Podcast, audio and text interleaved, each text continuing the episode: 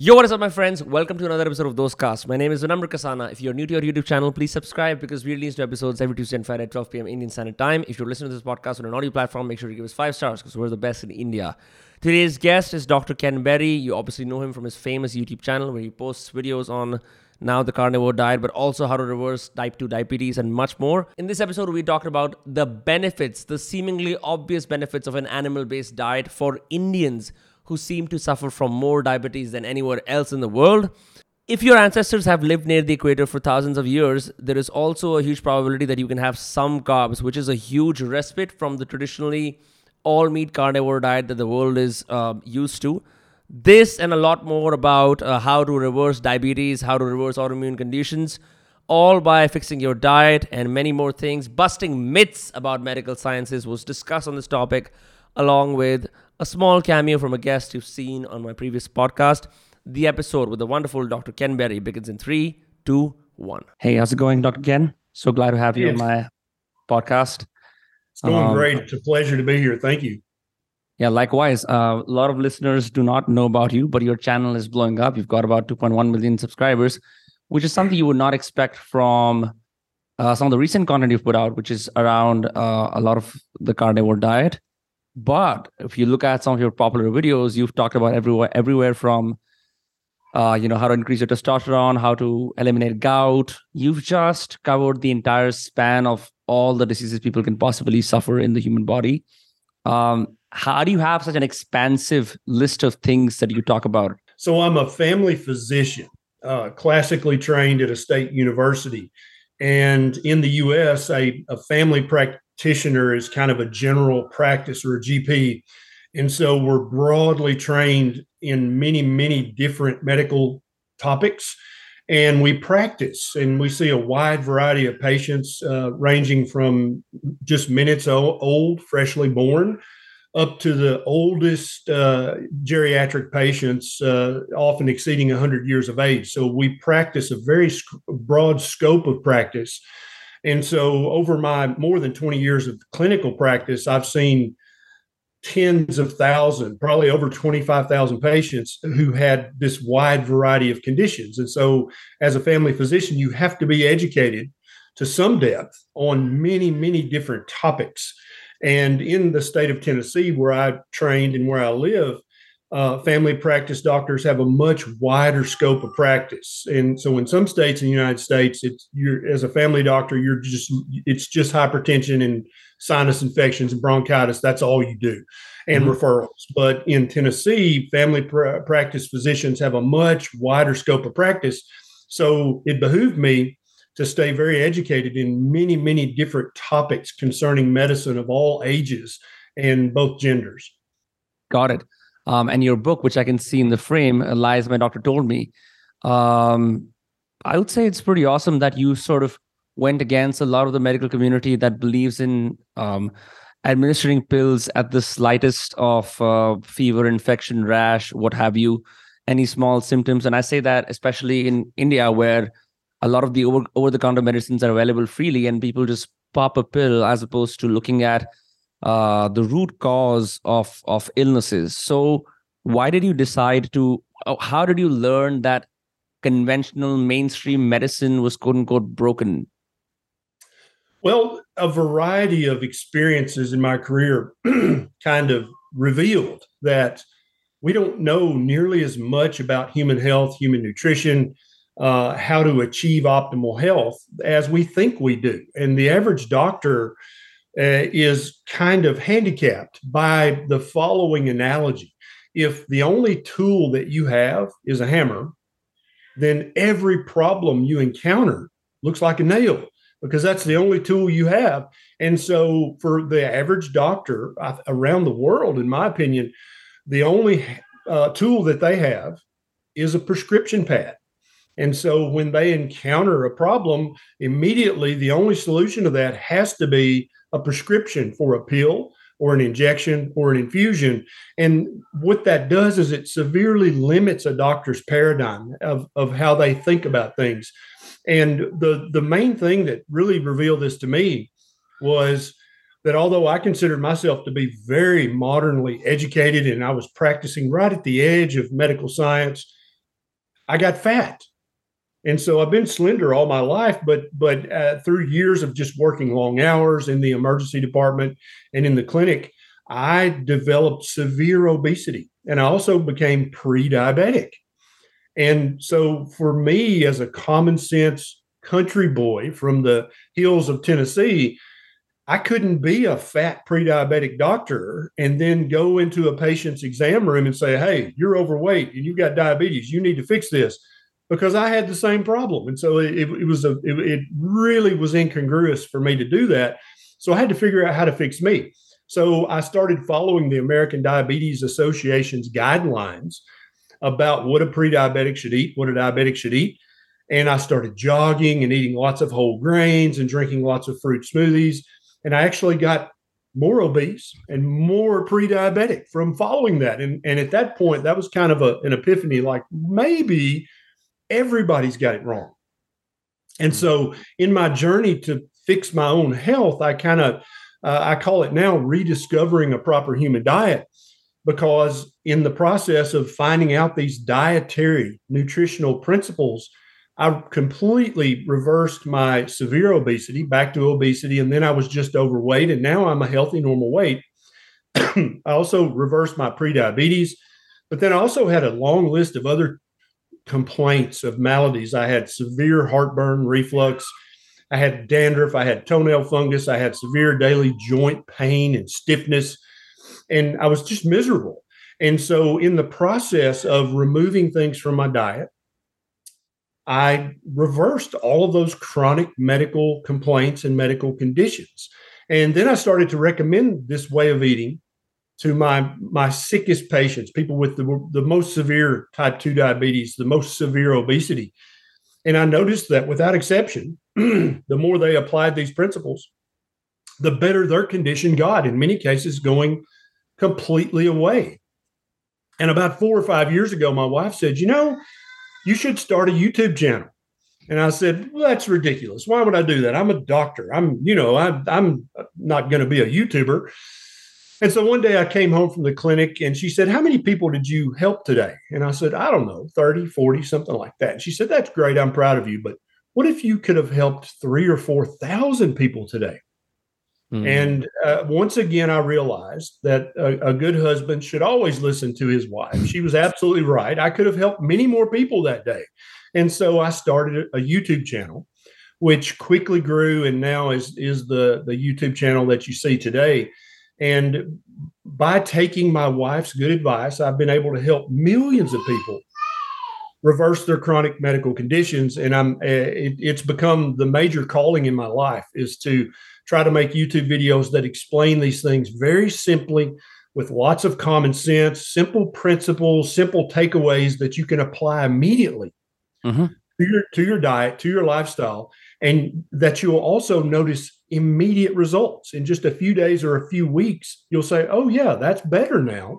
Those principles helped me, and and and these principles are sustainable. So I can keep doing this for the rest of my life and keep that chronic medical condition that I used to suffer from either in remission or so much improved that the symptoms hardly bother me at all. Got it. Got it. Before we get into elimination diets and how we can sort of contextualize that for India, because this is a largely vegetarian country, so there's yes. there's newer problems when you do that.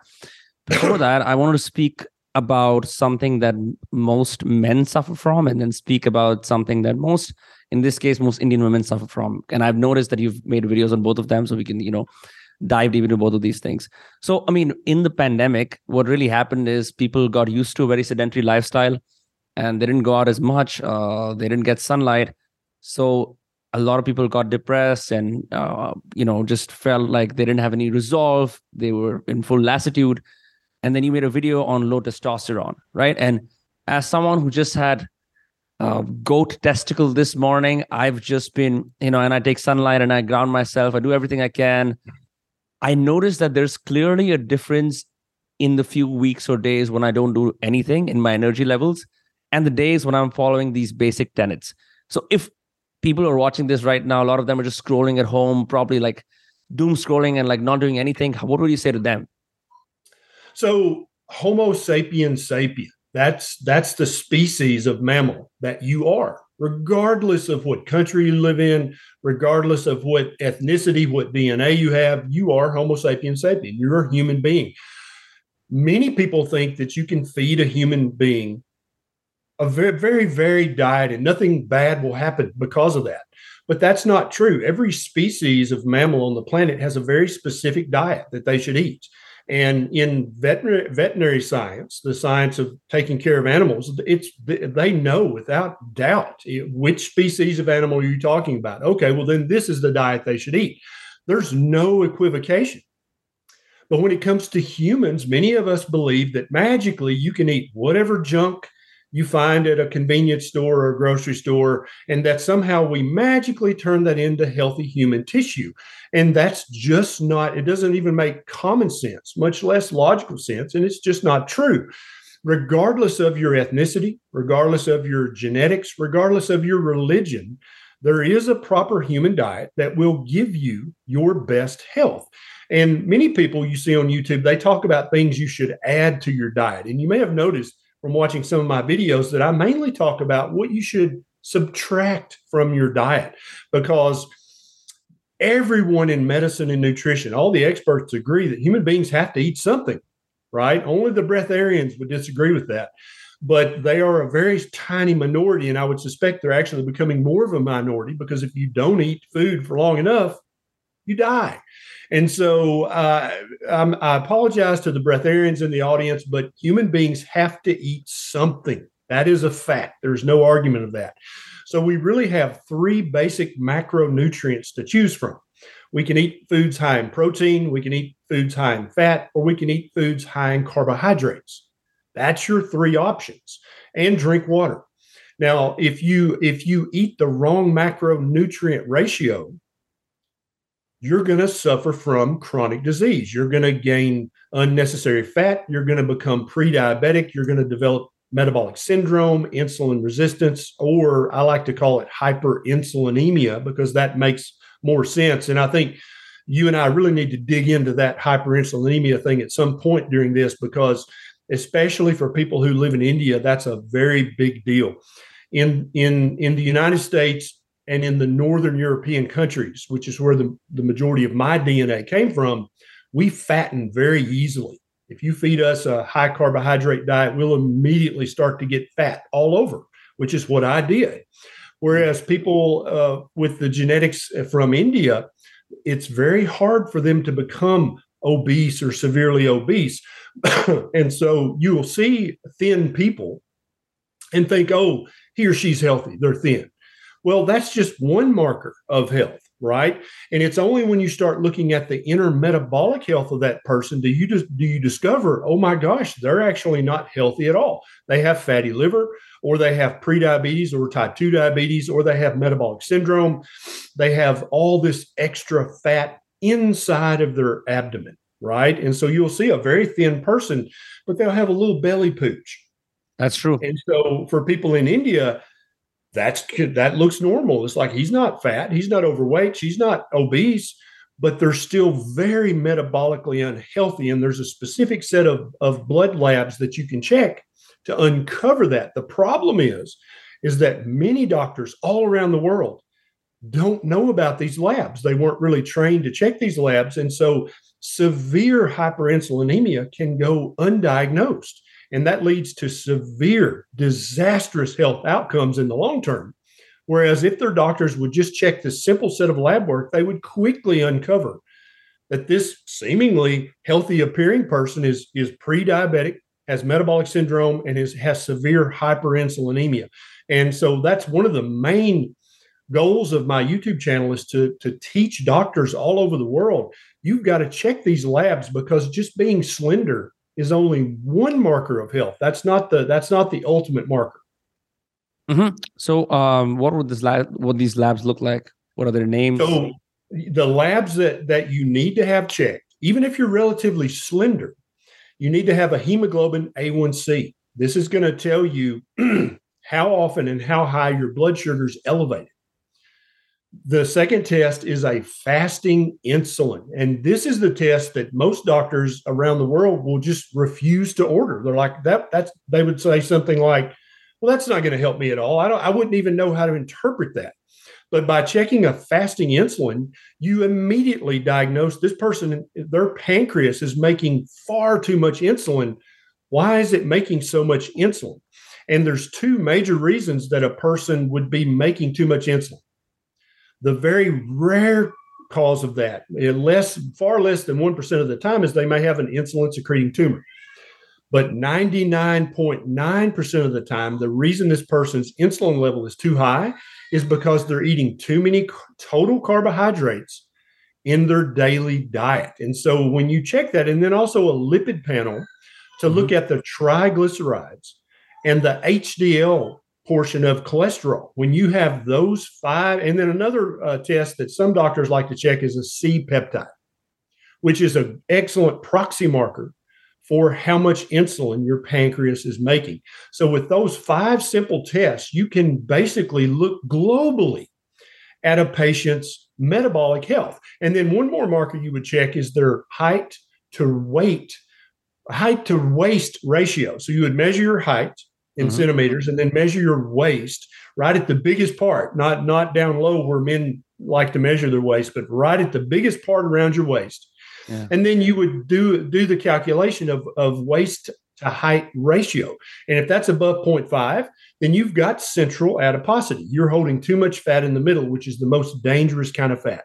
So waist to height ratio, A1C, fasting insulin, C peptide, triglycerides, and HDL cholesterol. With those six measurements, you have a picture of this person's entire metabolic health. But many doctors will just check a fasting glucose.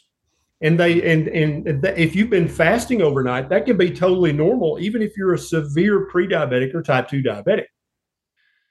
Or they'll check an A1C sometimes, which uh, that's good. That's one step in the right direction. But you can have a normal A1C and still be severely hyperinsulinemic. Only by checking the fasting insulin or the C peptide do you uncover the epidemic of hyperinsulinemia that's being caused by eating a, a diet too high in total daily carbohydrates.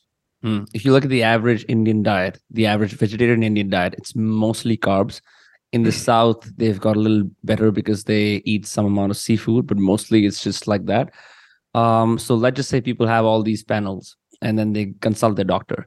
The next step that usually happens is uh, they're they're you know suggested a bunch of pills and to maintain mm-hmm. like a healthy diet. Now, the definition of a healthy diet is very tricky because it's usually uh, using sugar free sweeteners of sorts and still having what you have, but having it less. so, usually in India, that would mean like if you're having like two naan breads, you would have one.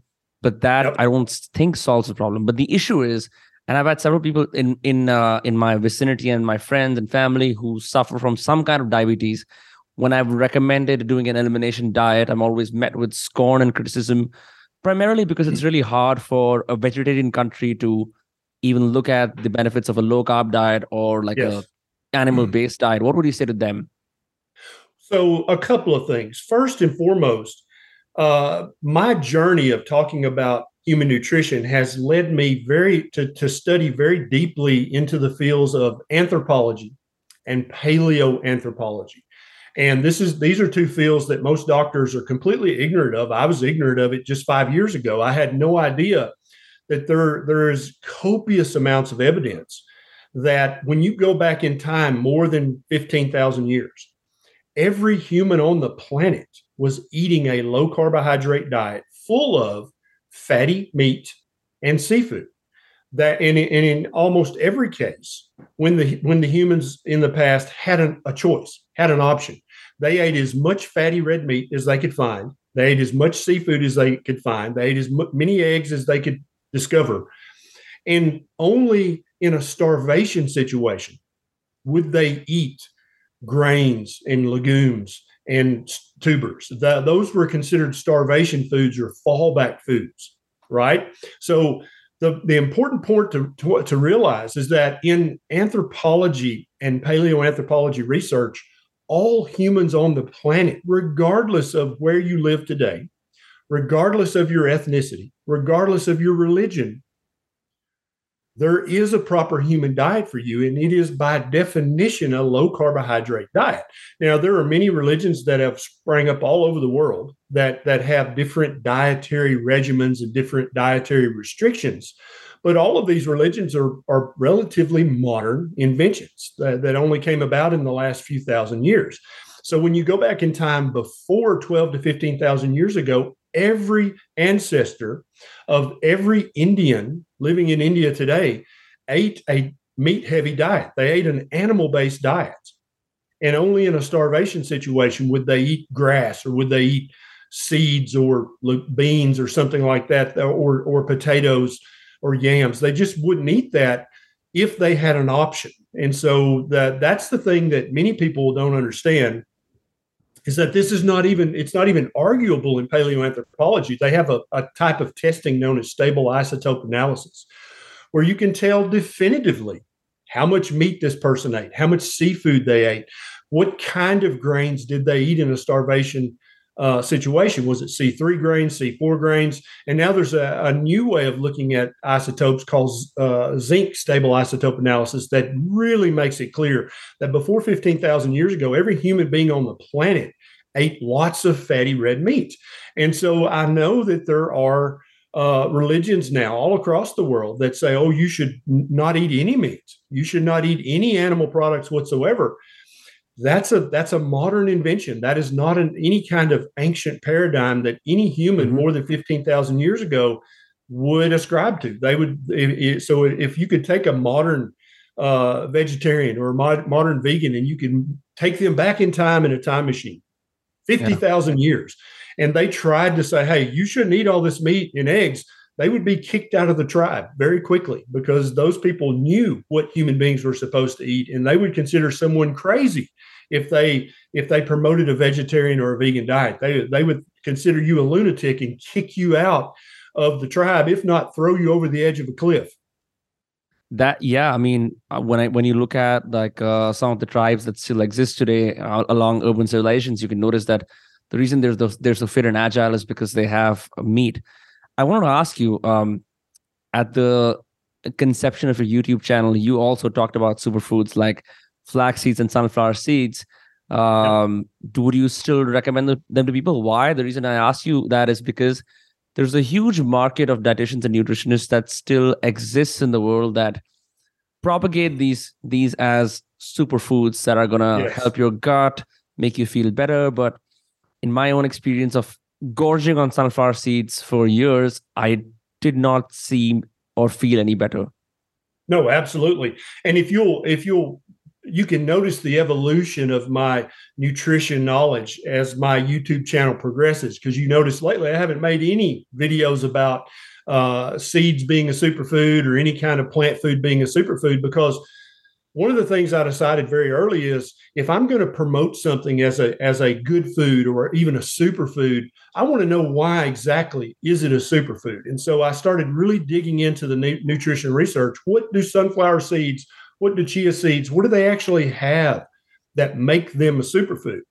And so what I found every single time I would do this is that they don't contain anything that make them superfoods. They're just currently very popular to talk about this seed or that seed or this green or this grass or this or her herb from the Himalayan mountains or this root from from the you know the desert of Australia.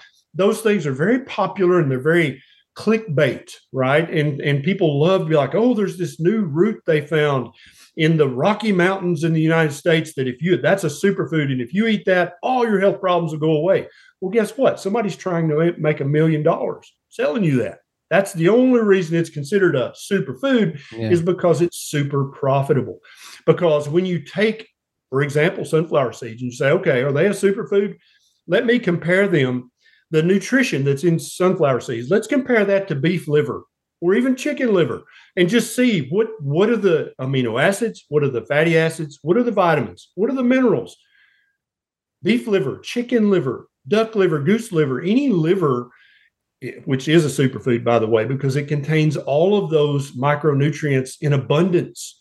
They blow they completely destroy the argument that sunflower seeds are a superfood or that chia seeds are a superfood because they contain orders of magnitude more vitamins and minerals and amino acids and fatty acids in them than the seeds. And so that's the first concept to understand. The second concept to understand is that nothing in the world wants to be eaten. No, no living thing wants to be eaten, right? And so if you try to eat an animal, they have claws and teeth and they can run very fast and they'll try to either attack you or run away. That's their defense mechanisms. Right. Classic predator and prey. That's right. Plants can't run away. They're stuck in the ground. And so the way they fight predation is to put phytochemicals in the parts of the plant that they don't want you to eat. And so if you just think about what is a seed, what is a bean, that's the reproductive, that's the babies of the plant. So that's the most important part of the plant. And so that's why all seeds, all beans, any reproductive part of a plant, they're babies, in other words, are filled with phytochemicals that in that in many cases will make you sick and kill you. So poison hemlock, right? Castor beans. There's multiple examples of seeds that if you eat them, they will literally kill you, right? But many plants, they don't have that much toxin in the seeds, but they do have enough to cause inflammation either in the gut or in the joints or in the skin. And many people suffering from this chronic inappropriate inflammation find that when they eliminate these seeds from their diet, their inflammation gets better and go away. It goes away. Things like eczema, things like psoriasis, things like irritable bowel, um, things like arthritis in the joints. When they eliminate these inflammatory plant foods from their diets, and they eat more foods that can that that come from animals which don't have these toxins in their flesh. They don't have these poisons because they've got claws and teeth and they can run away. They don't need those toxins. That would be an unnecessary thing for them to put in their meat because they can run away and hide from you, right? When people eliminate these inflammatory plant foods, they notice that these chronic inflammatory conditions that they thought were permanent, chronic, they were going to have for the rest of their life, all of a sudden these conditions get better and in some cases go completely away. I used to have rosacea, which is a skin condition. I would have to put a steroid cream on my face two or three times a week to keep it from being too noticeable. But when I remove all the plants from my diet, it's gone now. I don't I don't have it anymore. But I'm sure that if I included lots of chia seeds and sunflower seeds and other inflammatory plant foods back into my diet, hmm. guess what would return? My rosacea. It would flare up within weeks. I guarantee you that. And and I, indeed, I found that to be true. Every time I kind of uh, fall away from this way of eating and go back to eating the the, the processed high carbohydrate plant foods, I, I'll start to notice the rosacea, and it's kind of my red flag that says to me, "Hey, Doctor Berry, you you need to clean your diet up again because your inflammation's starting to show." And in some people, it won't manifest as a skin condition; it'll manifest as inflammation in the joints or it will mm. manifest as inflammation in the gut, in the intestines, or in some people, it manifests as inflammation in the brain, leading to mental health disorders. And so, all these superfoods that you see advertised, there's a reason that they're advertised, and that's to make money. Okay. All the superfoods have, were discovered by humans millions of years ago, we knew exactly what the superfoods were. They were animal foods, they were eggs, they were fatty red meat, and they were organ meats. Those are the true superfoods, regardless of your ethnicity, mm-hmm. regardless mm-hmm. of what country you live in, regardless of your religion. There are a list of known superfoods, and seeds are not that. Hmm. There any benefit to a vegetarian diet at all? Because I'm sure people who are listening to it are now some of them are furious because no yes. matter what, and I some apologize. Them, no, no, that's, this is that's a very okay. emotional topic. No, that's okay. That's okay, and we wanna we wanna make sure that we deliver the truth because as someone who is friends with someone who's been practicing the carnivore diet for the last 300 days, his uh his uh eye, he had eyesight, he had glasses on, on his eyes, those went away. His sleep is better, and I've been doing it myself uh, in whatever little way I can.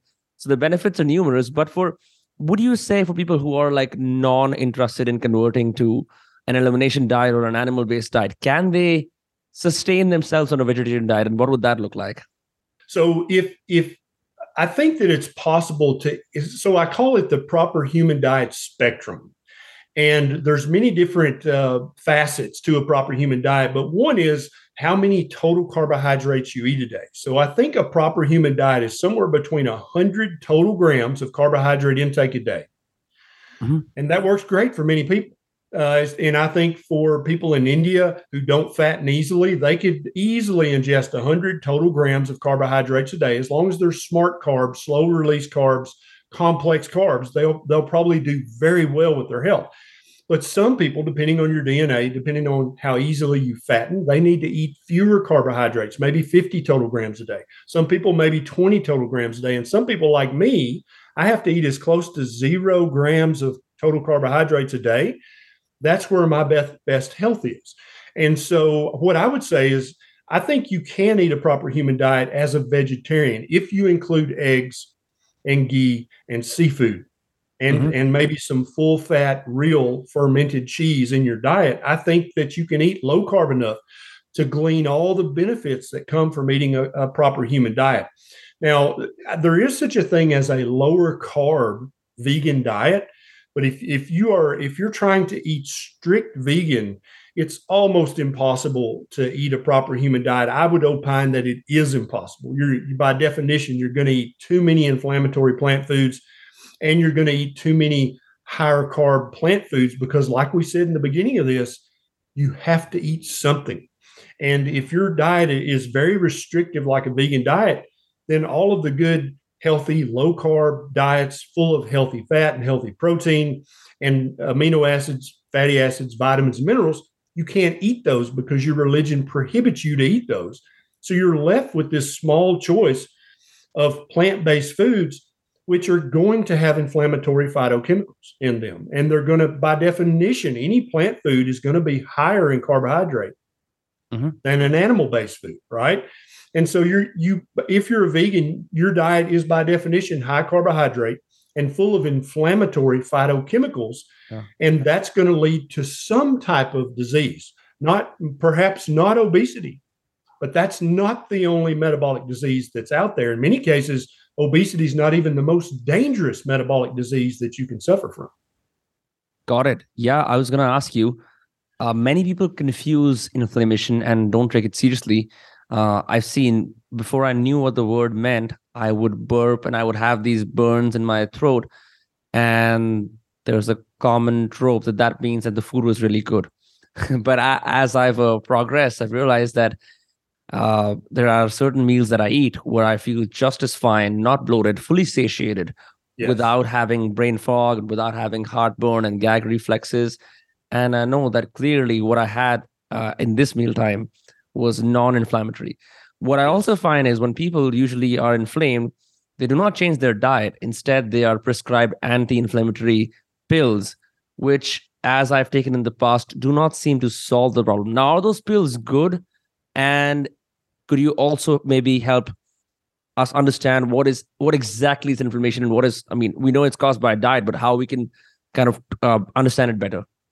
Yeah. So taking an, an occasional anti-inflammatory like ibuprofen or naproxen uh, or uh, celecoxib that's that's not a big deal probably but the way these medicines work is by blocking a pathway in your body an inflammatory pathway called the cyclooxygenase pathway. That pathway serves many useful purposes okay? So if you sprain your ankle severely or you get a terrible burn and you like this is hurting really bad. I'm going to take some ibuprofen or some naproxen or some other anti-inflammatory ketoprofen that's that yeah i understand but what you don't want to do is take anti-inflammatories long term for for weeks or months or years even. And most doctors are perfectly happy prescribing you an anti-inflammatory for for months or years. And that's very very inappropriate because you're blocking a vital part of your inflammatory pathway. Acute inflammation is a good thing because even though it may hurt, even though it may be swollen and red, it, that's the first step in the healing cascade. That's how the human body heals. You have inflammation, and then you proceed down the, the healing cascade from there. But if you've blocked the inflammation cascade, this is why many people develop chronic orthopedic pain And so if you if you sprain your knee really bad, and it's like, oh, this hurts, I'm going to take uh, an anti-inflammatory, and you keep taking that anti-inflammatory, and you put ice on the knee instead of heat, you're actually blocking the inflammatory process that your body's trying to do. The human body's very ancient; it's very wise. It knows how to heal itself. When you sprain a joint, it gets red, swollen, hot, and painful. Those are the four signs of inflammation. Those are good things. Those are not things you should fight against. So when, when your doctor tells you, oh, take this anti inflammatory and put ice on the joint, you're actually slowing down the healing process. And I actually have a video about that because the classic recommendation from a doctor if you sprain a joint or have an orthopedic injury is rest, ice, compression, and elevation and they'll tell you to stay off that. Well, let's look at other mammals in the animal kingdom. When a when a little fox or a, or a, a mountain lion when they sprain a knee, do they start taking anti-inflammatories and go put their knee in a in a very cold mountain stream? No, they keep moving. They they just they limp for a while pain. and they get better. That's right. They rest for a while and then it heals because your body's made to heal. But when you interrupt the healing cascade by taking an anti inflammatory and by icing a joint, you're actually slowing down the healing process and increasing the chance that you wind up with a chronic knee pain or a chronic ankle pain or a chronic pain condition because you interrupted what your ancient wise body was trying to do by causing the acute inflammation. Now, there's another kind of inflammation that's chronic, inappropriate inflammation, right? And this is almost uniformly caused by a, an improper diet or by an autoimmune condition, right? And so when you have chronic, inappropriate inflammation, that's a problem. But the vast majority of people find when they remove a certain set of foods from their diet, that chronic, inappropriate inflammation gets much, much better or goes completely away. So meats cause no inflammation at all? That's right. And, and for I know for many people listening to this, they're like, no, meat's the most inflammatory food on the planet. But we can actually check laboratory tests like an ESR, a CRP, homocysteine, ferritin, sex hormone binding globulin, and we can excuse me, we can check those labs and actually see that inflammation goes down when you start eating a meat based and animal based diet. And indeed, if someone's suffering from chronic eczema or chronic psoriasis or chronic rosacea, chronic dandruff, chronic toenail fungus, chronic uh, jock itch, these things get better and go away when you start eating the most uninflammatory foods on the planet, which are animal based foods. Mm. So, would you recommend that people just follow like a complete animal based diet. And I mean, I really like cocktails. If I wanted to get on it, would I have to let go of cocktails completely? So I, I think on a proper human diet spectrum, you can eat somewhere between zero grams of carbs a day up to about 100 total grams of carbohydrates a day.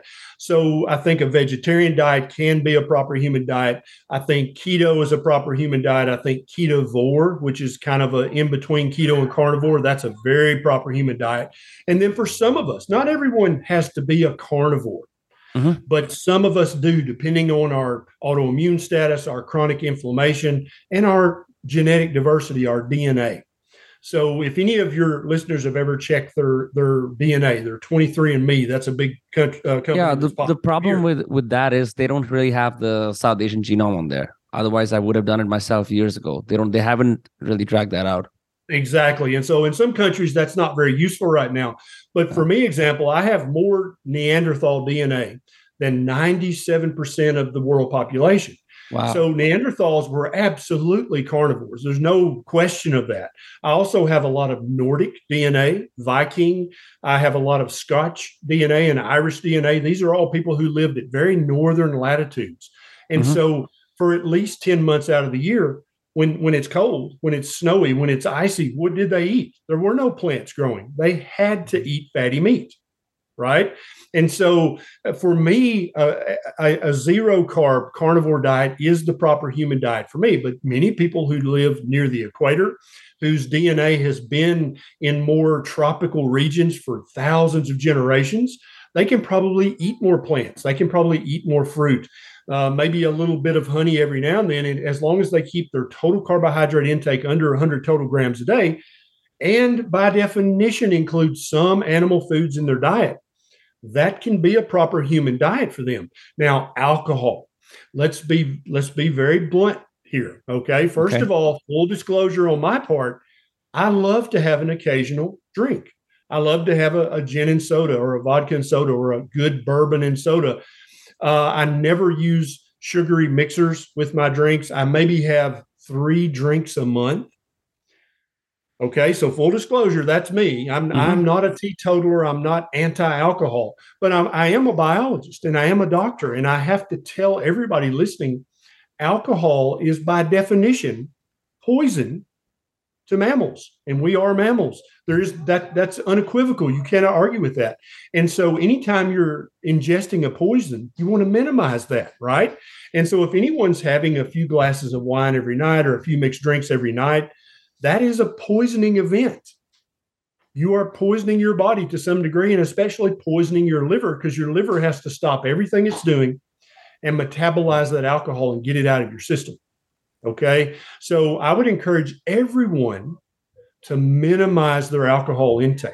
Okay. I'm not, I, I don't think you have to be a teetotaler and 100% anti alcohol, but I do think if you're drinking more than maybe one glass of wine a week, one, one beer a week, or one mixed drink a week, you're poisoning your system and you're probably doing noticeable, quantifiable damage over the course of your lifetime. So having one drink a week, that you're not going to notice, oh, I'm, I'm poisoned.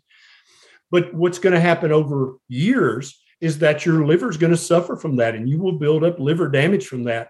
There is no reputable medical professional or nutritional professional who won't agree alcohol at some level is toxic. It's poison.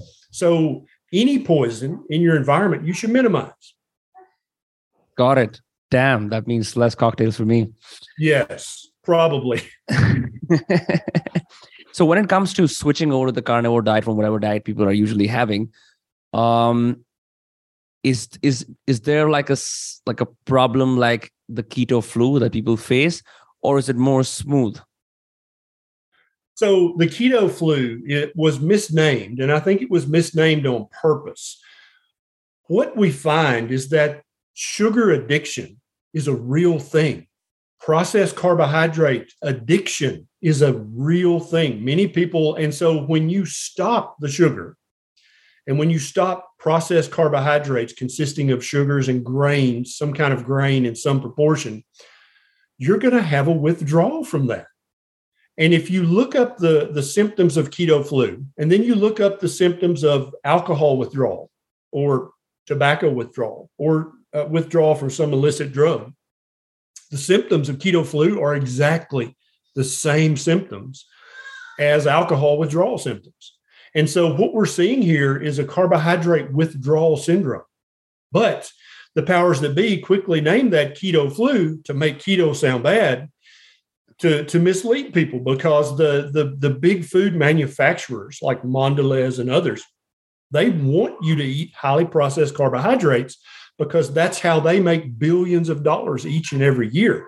You can't make billions of dollars of profit from selling meat and eggs and seafood, but you can make billions of dollars every year by taking sugar, some grain, wheat, rice, oats, corn, soybeans, other legumes, and vegetable seed oils like sunflower oil, safflower oil, canola oil, soybean oil, peanut oil. And you can combine those three things in some degree, and you can make a hyper palatable food that is addictive. That also is very shelf stable, that you can make it in China and then put it on a boat and ship it anywhere in the world. And it can sit in a warehouse for three months, then sit in a, uh, you know, on a store shelf for three months and still be considered safe. Right. And you can make billions of dollars with that model. Basically, yeah. make the food with slave labor and then ship it all over the world. And it, it can sit in a warehouse for six months. You can't do that with real food. You can't do that with meats and eggs and seafood uh, on nearly the scale that you can do. It requires refrigeration. It, it has a very short life, shelf life before it expires and you have to throw it out. So they uh, Mondelez and Kraft Heinz and Kellogg's and General Mills and Post, they all know this. And so they're they have a vested interest to protect their shareholders' profits. And they're going to do that by calling carbohydrate withdrawal. They're going to call that keto flu and, and put it plant that seed of doubt in people's mind. Oh, keto must be bad for you. It causes keto flu. It's excellent marketing.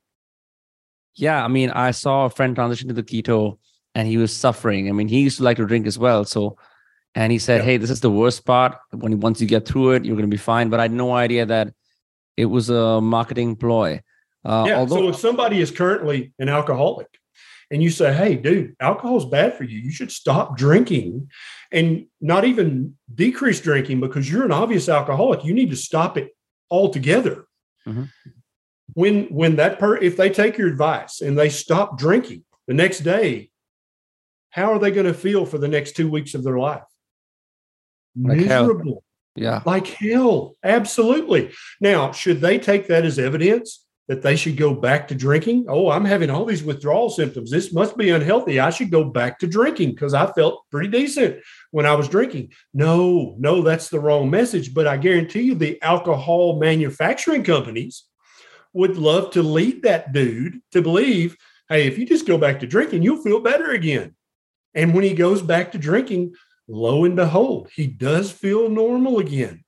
But what should he have done? He should have persisted and he should have had patience and he should have waited out the withdrawal symptoms because on the other side of that is the optimal health that he's really looking for. And so yeah. just because you're having withdrawal symptoms doesn't mean you need to go back to eating the sugar and eating the grains. It means you need to have patience and you need to persist let the withdrawal happen. Then your body will feel better than it's felt in years. Got it. And on that note, we have a special mutual friend on the uh, Zoom call who's decided to join us, and we can talk Excellent. a bunch about uh, the international carnivore community because uh, she was the one who put me in touch with you. She's just joining. Okay, while she's joining, I think something's up with their Zoom. Um, yeah, I had no idea about that. I because usually what people typically do with alcohol is do you know what kratom? There's just like this thing that you can buy at smoke shops. It's not available in India, but um, it's often recommended to people who are getting off opiates and for alcohol. Uh, Also, is that does that help at all? Yeah, and I think for many people, that's an excellent temporary crutch, right? It kind of helps with the withdrawal symptoms. And so, uh, with carbohydrate withdrawal syndrome, really maximizing your electrolyte intake, making sure you're eating enough salt. Oh, salt's good for you, not bad, by the way. Uh, getting enough salt, getting enough electrolytes, eating until you're comfortably stuffed and not portion controlling, those things they help mitigate the keto with the, the carbohydrate withdrawal, aka keto flu. And so there, uh, is an excellent crutch if you're trying to detox from opioid addiction or alcohol addiction. It helps people. Now, what you don't want to do is replace an opioid addiction with a kratom addiction, right? You want to use it as a temporary tool and then stop all of it altogether. But many people just replace one addiction with another. And you actually see this in the alcohol rehab community. When they stop alcohol or stop illicit drugs, they are just popping candy constantly. So they basically replace an opioid or an alcohol addiction with a sugar addiction because it it stimulates the same dopamine dopaminergic parts of the brain so it gives them not the exact same high but kind of a, a high, similar high. And so you see that very much in people with previous opioid or alcohol addiction. They're candy addicts because they're trying to get that same dopamine hit. So if if candy will give you that then also wouldn't a, a sugar coated breakfast cereal give you that same dopamine hit? Of course. What about cake? What about pie? What about other desserts? They're going to give you that same dopamine hit. And that's why, for many people, when they remove the sugar from their diet and when they remove the, the grains from their diet and the legumes, they'll have a withdrawal symptom because their dopamine receptors are not getting that hit that they used to get from the, the high sugar, high carb foods. Got it. Hi. Hi. Sorry, there seems to be a problem with the audio. Yeah, no, you're supposed to join by computer audio. That's the standard audio that you're supposed to. Uh, anyway, anyway, so we've got uh, two parts of the world low carb carnivore community in the house and those cast. Um, Sangeeta put me onto your work, and we wanted to like uh, have a mutual discussion. I mean, her Twitter is very fiery. She's always firing off at people who um yes who have things to say about uh this diet. But um, I wanted to know how you guys met each other, and if there's like a union of people who are um, kind of joining forces around the world and um, making sure that people have less inflammation and uh, uh, better metabolic health. Go ahead, Sangeeta. Uh, good morning, Dr. Berry. How are you doing? It's really wonderful. Excellent to talk to you. Hi. Same here. Uh, so, uh, long story short, Vinamra, uh, Dr. Berry has been one of uh, my personal heroes in the space of low carb, keto, carnivore based nutrition. I have been studying his videos uh, almost like like a textbook or a Bible for over four to five years now. Uh, so he doesn't know of me, but I'm very familiar with him through his work uh, on YouTube. Uh, I uh, then subsequently, obviously, have applied a lot of his information, education via YouTube to my personal health uh, and have found a lot of success, uh, whether it was uh, you know how to transition in into the low carb diet whether how do you go from low carb to keto or to carnivore. And not just that you know how to kind of um, uh, optimize your hormone health what are the misconceptions that come by. So uh, he's as good as uh, a nutrition book that i would probably study today. So that's that's how i know dr ken berry uh, and then uh, over the last two years is when I started following him on uh, Twitter. Uh, and likewise, there are a lot of other people that I follow on Twitter. And, and then we kind of uh, uh, interacted on Twitter and on DMs for specific uh, concerns or, or just awareness about regular issues. And that's how we, this is actually the first time we are actually speaking Wonderful. on call face to face. And of course, he did suggest uh, a couple of things that I should probably start my own YouTube channel. and the second thing is that I should definitely come to one of the low carb uh, conferences uh, in US, which I am actually looking forward to sometime next year in January. Um, as far as the approach goes, um, there are nuances. Uh, and there are nuances because uh, the, the cultural milieu of Indians is different from uh, what it is in the West or what it would be in Europe. But, you know, ultimately, we are the same species, right? We are all humans. Uh, and the principles of nutrition, given that our DNA has not changed in 2.5 million years, really remain the same no matter which part of the globe that you are in. So, I completely espouse uh, or, or, or, or in some form distill the message that he puts across, which is uh, ancestral nutrition, species appropriate nutrition, which then I kind of use my own language to say animal based diets or animal based protein needs to be in, in your food. And then, of course, there are various Indian cultural, regional nuances when then I then talk about uh, not going drastically from a carb heavy or cultural diet but i then talk about and we've spoken about this earlier also uh, Vinamra, where i start with as simple as change your plate proportion to begin with yes. so that's that's i think that's where we are at yeah. And I've been following Sangeeta for a while on Twitter. And you know, if you want to share your family photos, you go to Facebook. If you want to support and be nice, you go on Instagram. But if you want to fight, you go on Twitter. and uh, Sangeeta is a warrior on Twitter. She does not she does not tolerate any foolishness whatsoever. She's quick to, to point out errors and call people on their mistakes. And it, it's a pleasure following her on Twitter. If everyone doesn't follow her on Twitter, they need to follow her immediately.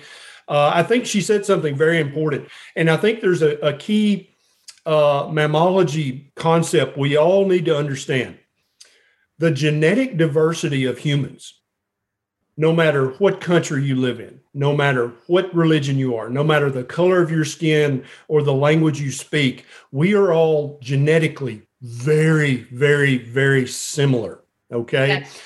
we have went through at least one if not two population bottlenecks in the far distant past where only a few of our species survived and so we're you you may have heard of ancestral eve or african eve that's the mitochondrial dna that we basically all came from one woman or a small group of women because of that population bottleneck some disastrous calamity happened and destroyed almost every human on the planet so our genetic diversity is very narrow. And I'll give you an example from another species.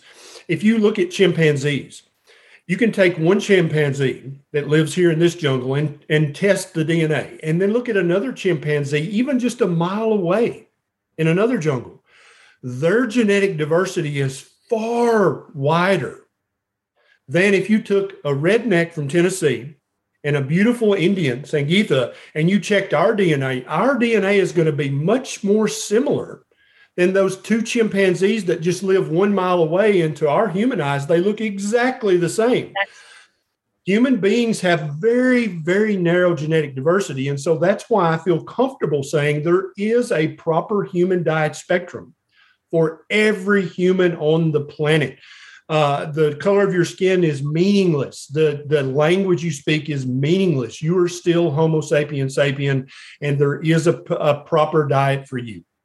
So how, I'm more curious about the chimpanzees. If they all look the same, why, why do they have so much diversity? Well, the chimpanzees that they had, they did not have these population bottlenecks that we had. Okay, and so any species, when you just let them go live in the world, there's a, a, a known amount of uh, DNA errors that happen. And that builds up in the species over the course of thousands and hundreds of thousands of generations. And so you have this genetic diversity. And you can look at any mammalian species, and they're going to have this very wide genetic diversity. But humans don't have that. And it's it's very it's it's very uh, misleading because you you will look at the the color of their skin know, I'm very red and very white. People in Africa are very, very dark skinned. You'll look at the language they speak, right? You'll look at their your, their facial characteristics, and to our human eyes, very often poisoned by theories and and popular uh, ways of thinking in the past we think, oh, we're very different. We're very different. Uh, you know, my Caucasian versus an Indian versus an Asian. There's so much genetic diversity, but that's actually not true at all. Those outward appearances are misleading. We're actually very, very similar when it comes to our biochemistry and our physiology. There's just a minuscule of difference that leads to the outward differences, but inside, we're all exactly the same physiologically. And that's why there is a diet that fits for every human on the planet. It doesn't matter where you live or your religion or your language. Those things are irrelevant when it comes to your physiology. Got it. Got it. Uh, I know we're short of time because uh, you have to go.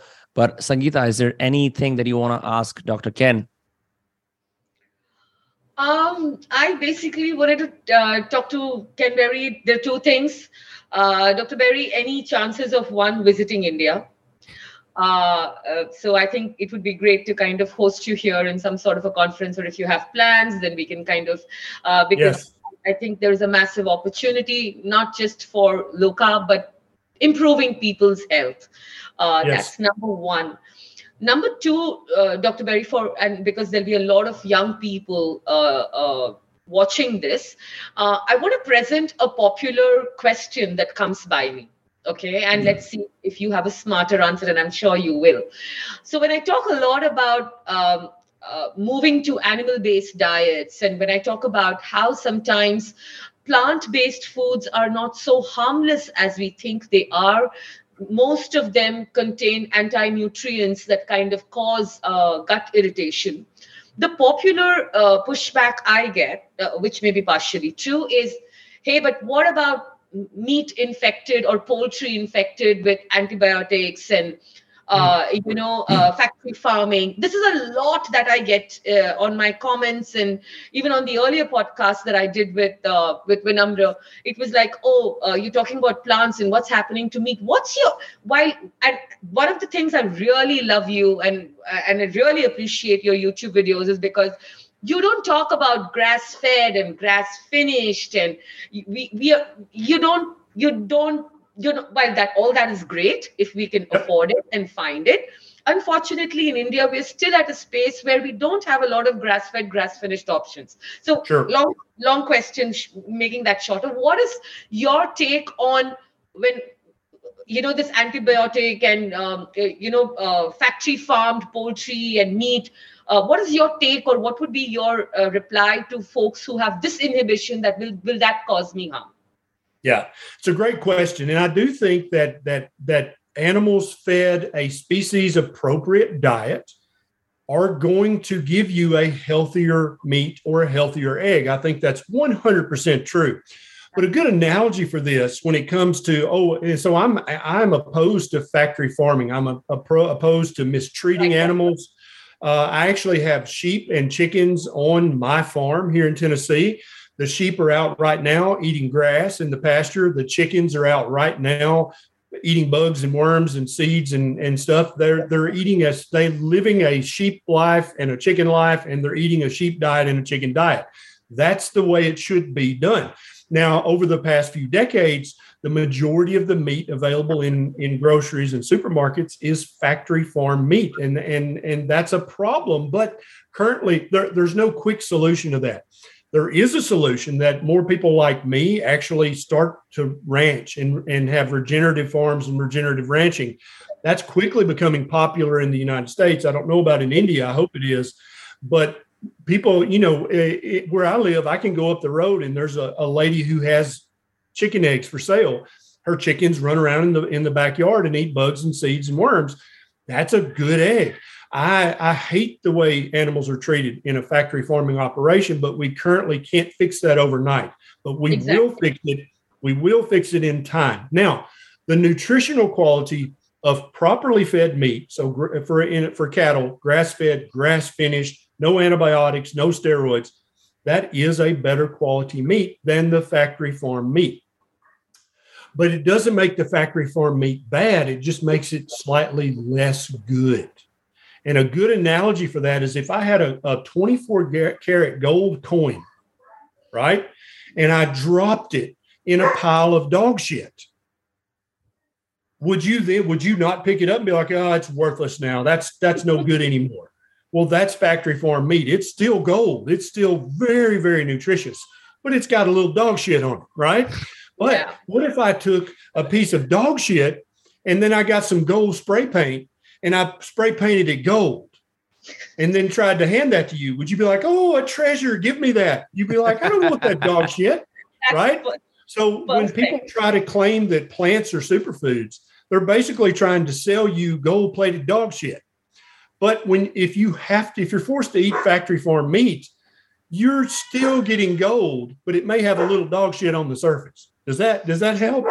That's no, that's, that's, a that's a beautiful analogy. That's like, fantastic, actually, and I'm going to use it pretty liberally now.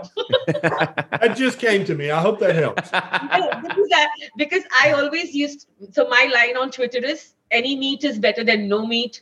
Any egg yes, is better than yes. no egg right any meat any meat is better than no meat even the even the most mistreated misfed antibiotic filled steroid filled uh, beef pork chicken goose sheep goat that's better than no meat at all i think that's a brilliant way to say it Lovely. well, uh, Dr. Ken and Sangeeta. Well, I'll address Dr. Ken first. It's been a pleasure having you on the podcast. I would love to have you on and have uh, conversations around more themes because uh, we were short of time today, but I want to discuss uh, gynecomastia in men, PCOD, and testosterone because those are huge problems in uh, the younger audiences uh, nowadays. And uh, yeah, people can follow your YouTube channel, uh, Dr. Ken Berry on Twitter. Same handle. We'll put that here.